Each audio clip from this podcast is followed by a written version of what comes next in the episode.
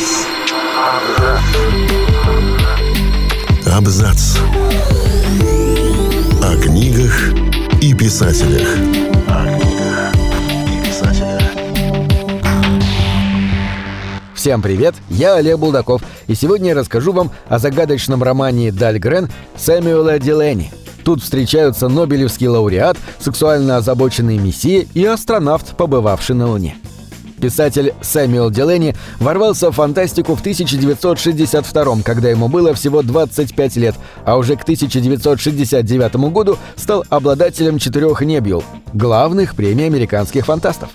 Мы рассказываем, как после успешного дебюта с сугубо жанровыми текстами Делени написал огромный, странный, провокационный и местами непристойный роман «Даль Грен». В начале 1960-х годов Дилейни получал награды за повести, рассказы и коротенькие романы, которые удобно печатать в журналах и книжках карманного формата. «Вавилон-17», «Пересечение Эйнштейна» и другие.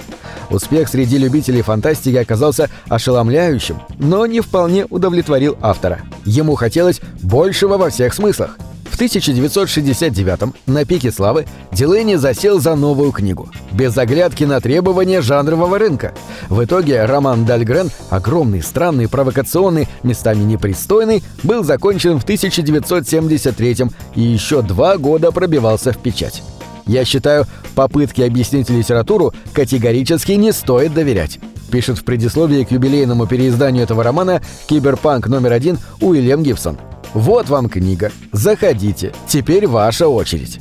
Пожалуй, пожалуй, попытки исчерпывающе объяснить Дальгрен действительно обречены на провал. Почти 900-страничная книга слишком плотно насыщена аллюзиями, идеями, эротическими галлюцинациями, фантазмами и измышлениями недостоверных рассказчиков, чтобы можно было разобраться в их сложном взаимодействии и дать однозначный ответ на школярский вопрос, что хотел сказать автор. В эту почву брошено столько семян, что целый континент не вместит лес, который из них проклюнется. Формально Дальгрен – история о городе, куда случайно забредает потерявший себя и забывший собственное имя странник. Уже несколько лет Белонна, современный американский мегаполис, лежит в развалинах, но никто из его немногочисленных обитателей не может сказать, что именно здесь приключилось. Никакой фатальной катастрофы, радиоактивного выброса или зомби-апокалипсиса. В некоторых домах горит свет, исправно работает канализация и ходят лифты. Просто в один прекрасный день на улицах начались волнения. Горожане собрали вещички и покатили прочь. Из двух миллионов душ осталось от силы тысяча. Америка забыла о Белоне, вычеркнула ее из коллективной памяти – Лишь иногда случайные путники, по большей части маргиналы, которым нечего терять, натыкаются на этот город. Кто-то проходит мимо, а кто-то задерживается на несколько дней, месяцев, лет.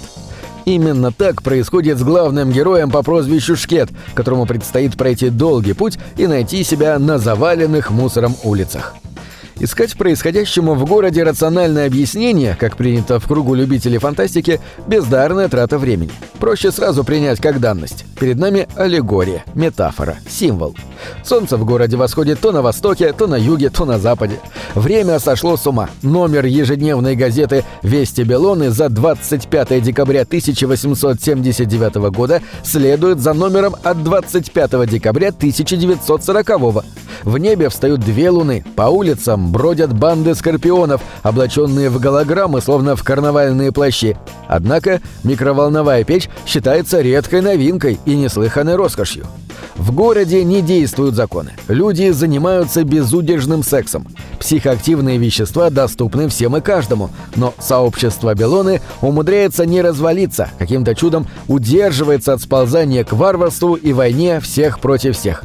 Некоторые жители без особого успеха цепляются за старый уклад, за бессмысленную упорядоченность. Им не мешают, жалеют и порой даже оказывают бескорыстную помощь. Несмотря на весь свой нонконформизм, Дальгрен остается абсолютно американским романом. В Белонии действует своя церковь, газета, салон, своя коммуна трудолюбивых хиппи, типичное устройство городка пионеров на Диком Западе, только без конторы шерифа и офиса мэра. Зато здесь есть Нобелевский лауреат и астронавт, побывавший на Луне. Оба проездом, но каждый успевает сыграть важную роль в истории скитания Шкета. Так же, как и еще один ключевой персонаж – чернокожий сексуально озабоченный мессия, практикующий садомазохизм и искренне полагающий, что женщины сами любят, когда с ними пожестче, только стесняются признаться. Сегодня этот образ назвали бы российской карикатурой, но до Сэмюэля Дилени, чернокожего гея родом из Гарлема, руки любителей ревизии классики, к счастью, пока не дотянулись. Чтобы писать об этом невозможном и рациональном городе, нужен особый язык. Неловкий, ломающийся, хрупкий, почти верлибр, складывающийся из осколков устойчивых речевых оборотов. Тег подметками сапог татуирует дорогу. Мне видится, будто за ним остается пунктир.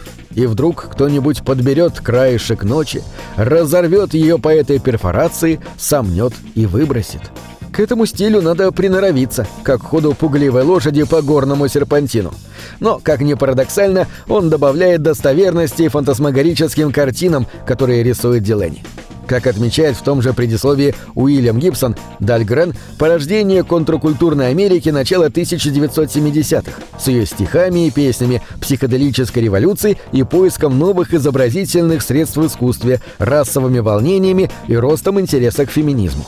В Белоне новое прорастает на осколках старого. Безымянный бродяга превращается в поэта, улицы обретают голос, а сама структура реальности идет трещинами – но новое не обязательно комфортное, гуманное, эстетически безупречное. С тем же успехом оно может быть безобразным, бесчеловечным, смертельно опасным. Или, скорее, прекрасным и чудовищным одновременно. Не каждый выдержит погружение в эту насыщенную высокими энергиями среду.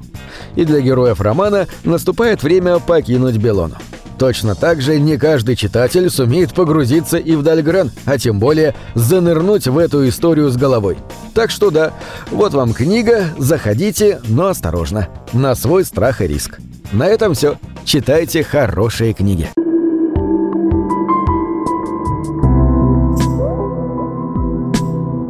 Книги — это двери, что выводят тебя из четырех стен — с ними ты проживаешь другие жизни, а свою умножаешь в тысячу раз. Тысячу раз.